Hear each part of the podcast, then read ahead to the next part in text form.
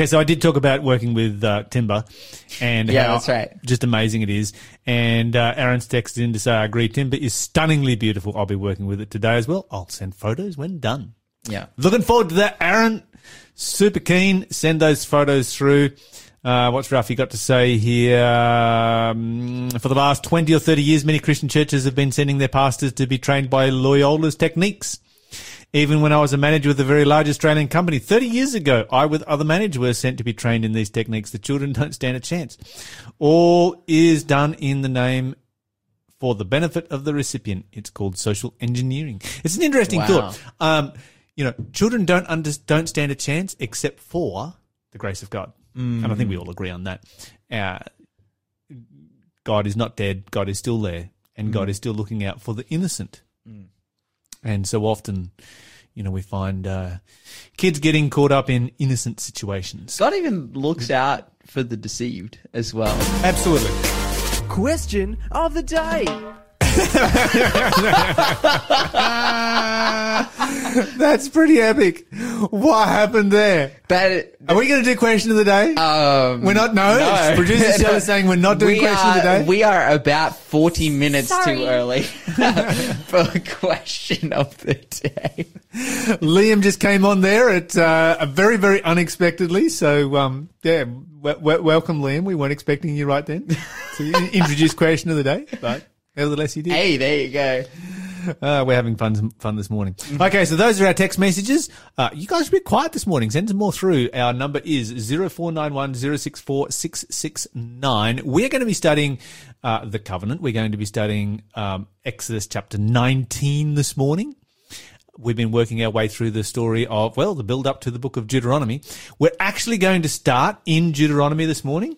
And so let's go there very quickly. So let's go to uh, Deuteronomy chapter 4.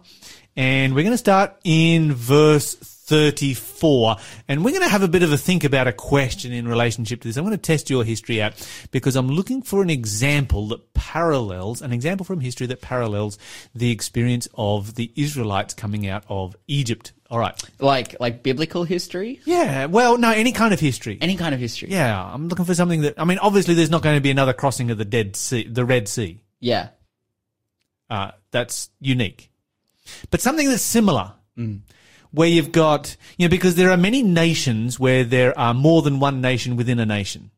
Sure. Say, for instance, Rwanda is a famous one. Yeah. You have Hutus and Tutsis, and we know all about how they Yeah. don't like each other and Yeah. had a big genocide some years ago. For sure.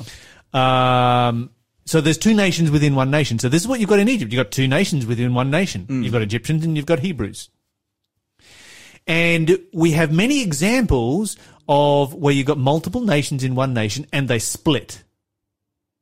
And they form new nations. Yugoslavia is a great example. How many countries came out of that?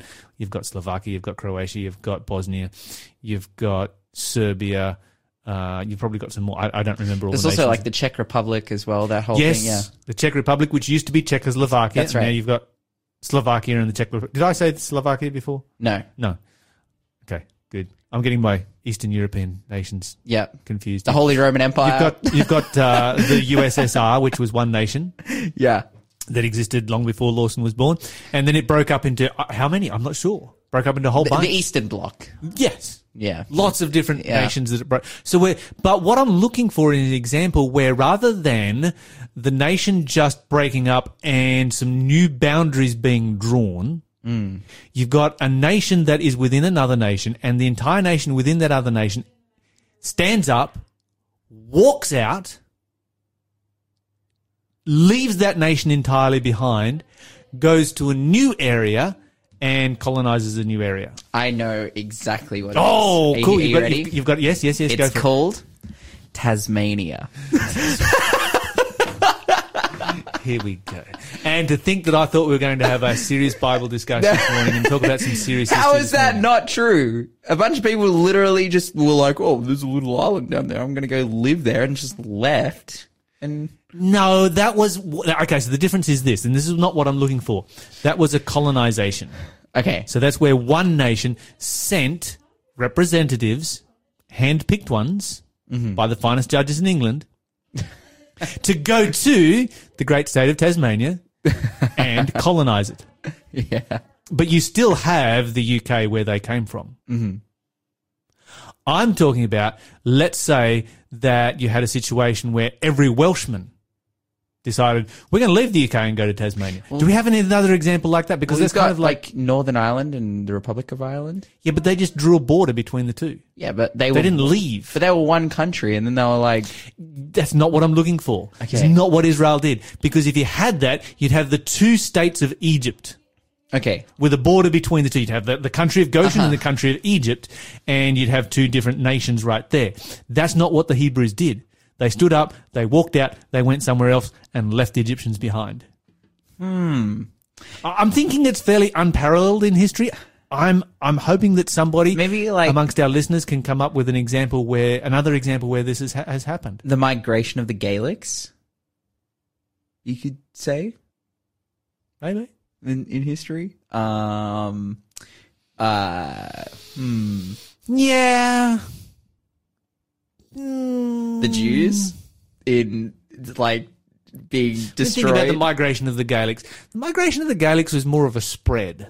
okay, And then they were just reduced, reduced, reduced, reduced, reduced until they just lived in Scotland. yeah, okay.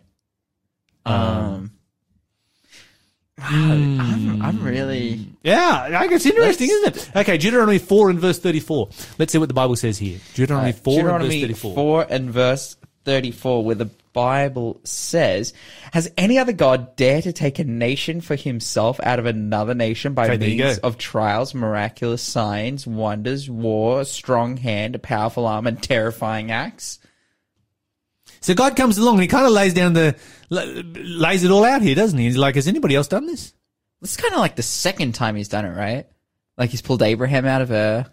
Ooh. Yes. Yeah, there's already been. Oh, that, and that's really interesting if you look at the history of the patriarchs because they come out of Ur, they disassociate with the rest of the pagan world, they grow a nation. Well, by the time of Jacob, but then they go back into. You could say they they reassociate with the world with Egypt, and, and it's like this is the the second time that they've came out of another nation. So re- really interesting. There, I don't. I It's a don't- bit of a precedent. This is, this seems to be a thing that God does. It's a bit of a thing. Oh, it's like real some some remnancy going on there. Definitely, definitely. You're listening to Faith FM, positively different radio. I mean, we have the story of the exile, Uh-huh. which has similarities. The Babylonian exile has similarities, but it's not the same because here they were forcibly taken from their country That's right. and then they returned. And we've probably got, you know, some examples of that in history. But You could you could make the case for like the Christians post destruction of Jerusalem. Like you've got Christian Christianity well as a religion, I guess you couldn't say they're a race, but as a group of people they're they're living within within Jerusalem. Like that's that's like where it's at for mm-hmm. Christians. And then you have like it go out from there and then once the destruction of Jerusalem happens, there's no more Christians within the place of its origin. Interesting, interesting. Okay, but here is what here is what is definitely a one-off. Yes. and that is the miracles, the signs, the wonders that God lists in Deuteronomy 4 and verse 34. Uh, did you read the whole verse? Yeah. Yeah. Uh, that he does because this is definitely, you know, because he's basically saying, I'm God. There's no one else. I'm the only one who's God.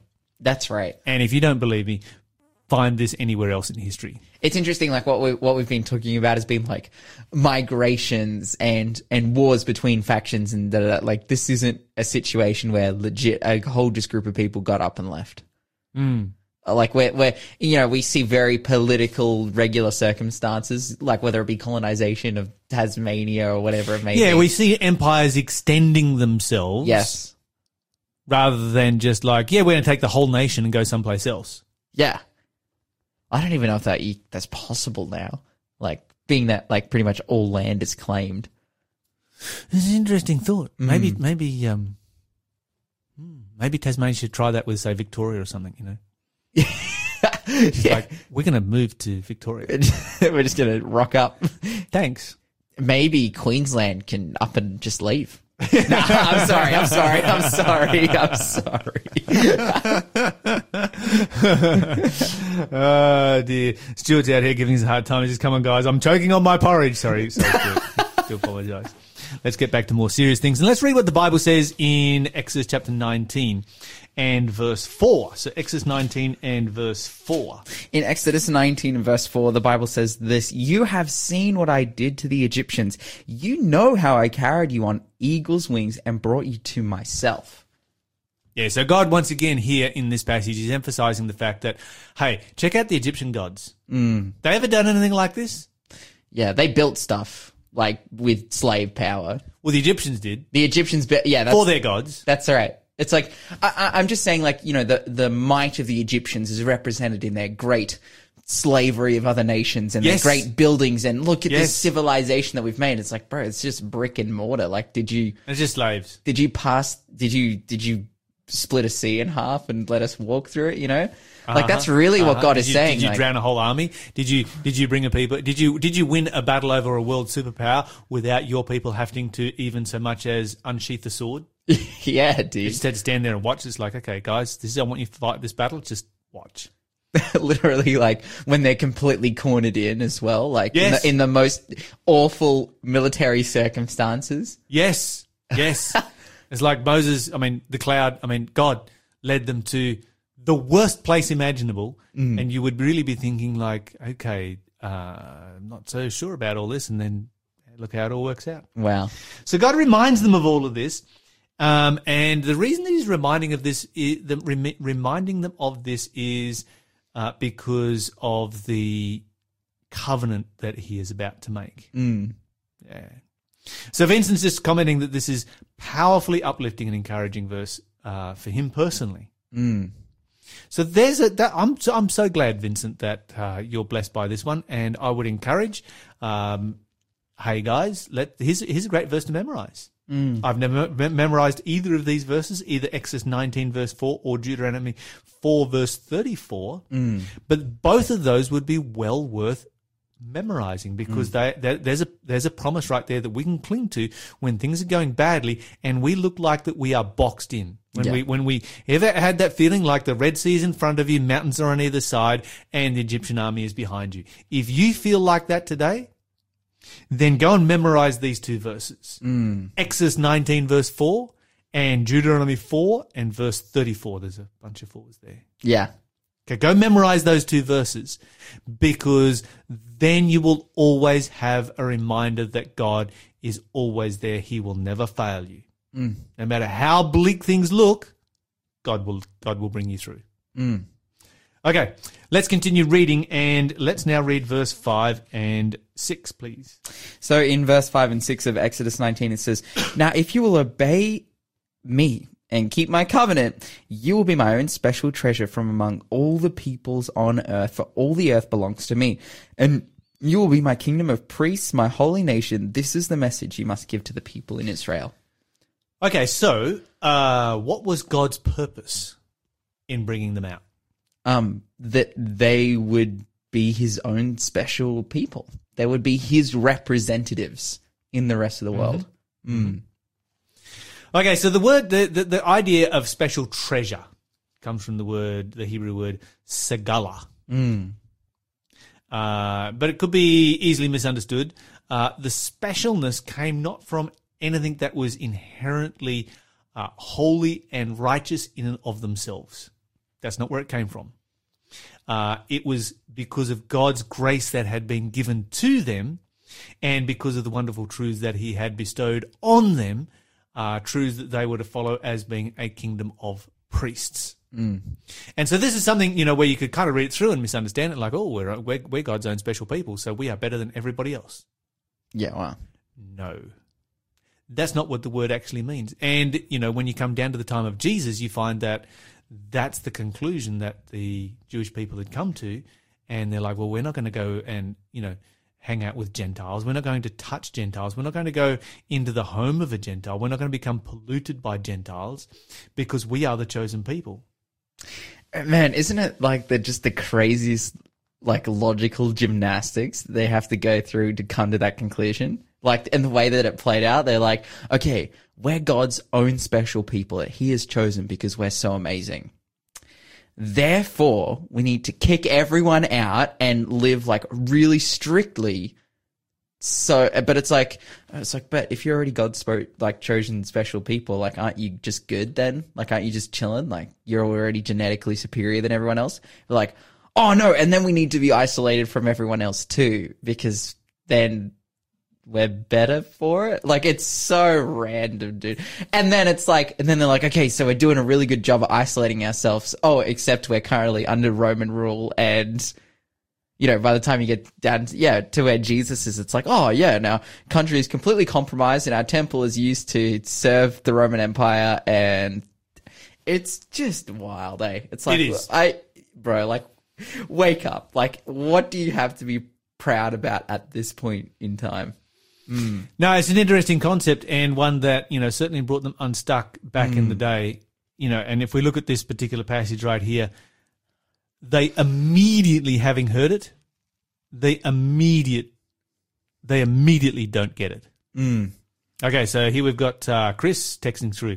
The Magyars moved moved west from the steppes and settled in the Dan- Danube Valley, also known as the Hungarians. Okay. There you go. So, like, I kind of felt I kind of felt that there was history within that region somewhere where you've got a parallel. I mean, it's not an exact parallel because you didn't have God coming in and opening the uh, the, the the Red Sea and so forth, but good good thought right here. So yes, it's it's true. The uh, the steppe peoples steppe the history of the steppe peoples is a very fascinating history. Um, yeah, why do they call them the steppe people? because they live in the steppes. Okay. S T E double P E S. Ah, okay. Those kind of steps. Uh, all right. All right. Yeah, I think that's where Caucasian people come from. Oh, nice. The word Caucasian has never made any sense to me.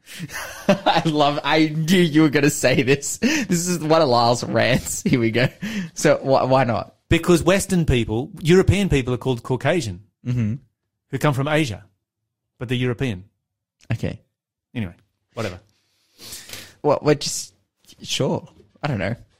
Wh- wh- Why, Why? why do we call European European people Asian people? I don't know. No, but the, that's what the cork is so important for us. It's a differentiation. Maybe you're right. Maybe I don't understand the Sounds like it. etymology. You're listening to the Breakfast Show podcast on Faith FM. Positively different. Okay. So Yes. in, during the song, I, Uh-huh. I, I I blitzed, crammed my Magyar history. ah, okay. And to, just to look at just to look at the comparisons and the differences between that and the Exodus. So the Exodus was something that took place uh, in a matter of weeks.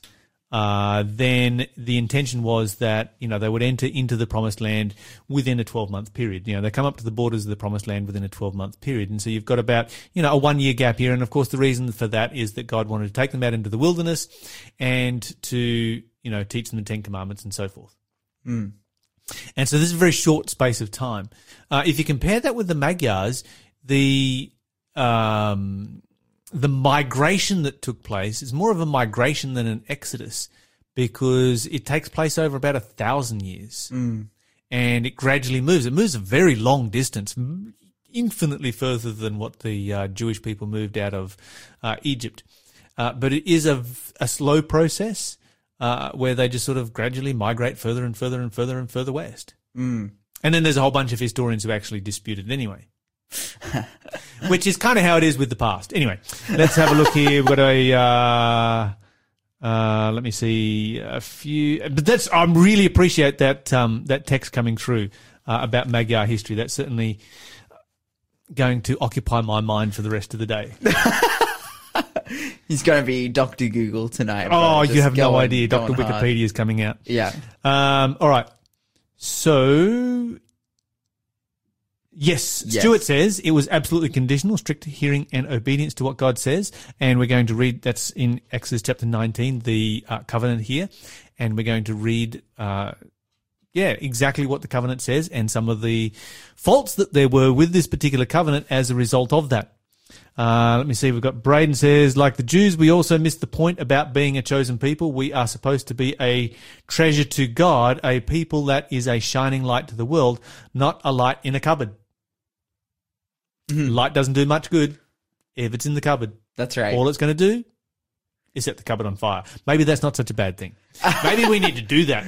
Maybe we need to set the cupboard on fire. Anarchist Lyle.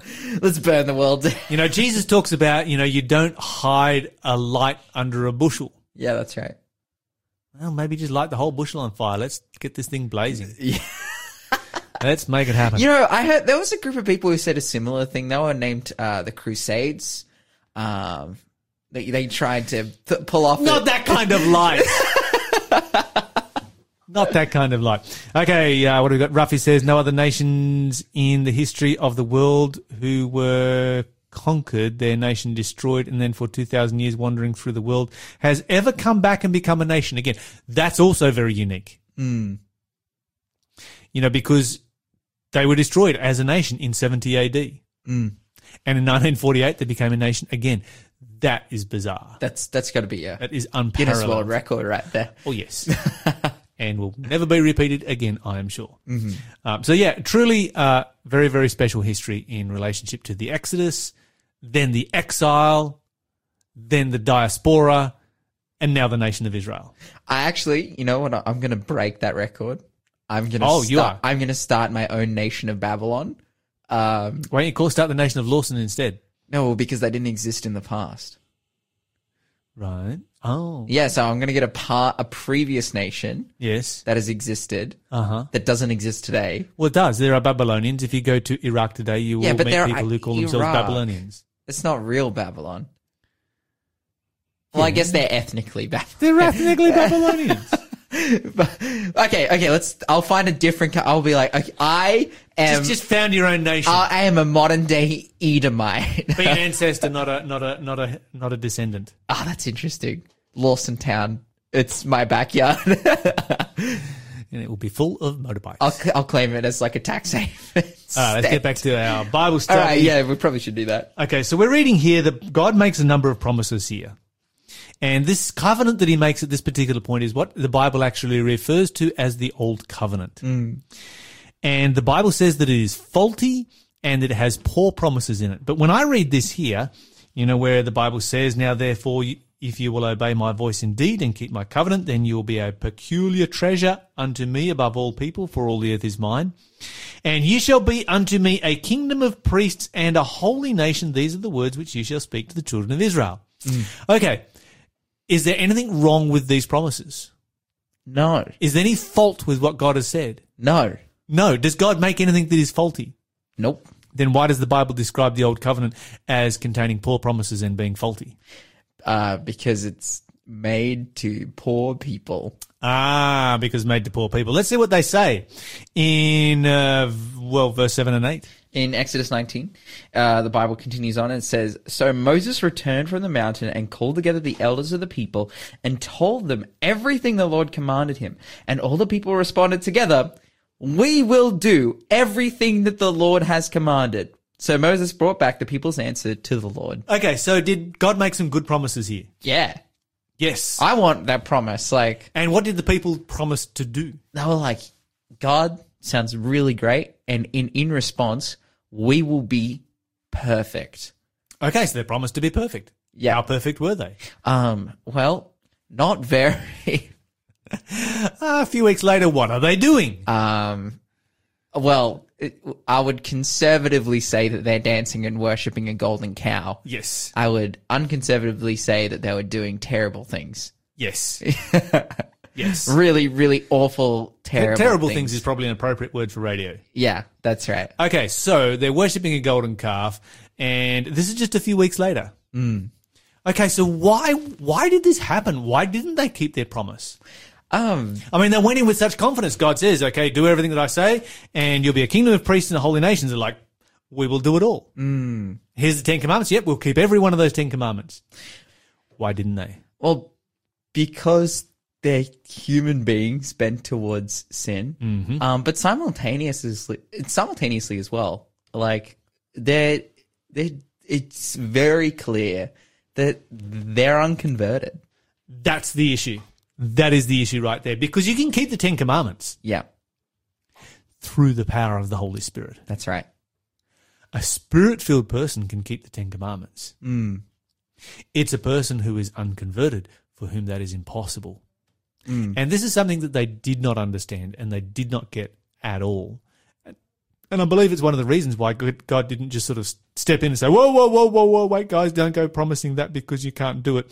Let me, you know, ex- explain how it works. You know, maybe we needed to, maybe all the explanations in the, in the world, because I mean, there's plenty of explanations in the Bible previous to this point. Maybe all the explanations in the world are not as good as actually experiencing something for yourself. And when they've experienced it for themselves, they've gone, oh no, mm. we are really broken people. We really do need the sacrifice of the lamb. We really do need to have the conversion experience. We really do need to have Jesus walking in our life. And we really, really do need to be covered by the blood of Jesus Yeah. Christ, not just the blood of a bull. You're listening to the Breakfast Show podcast on Faith FM. Positively different. So that means it is now time for. Question of the day.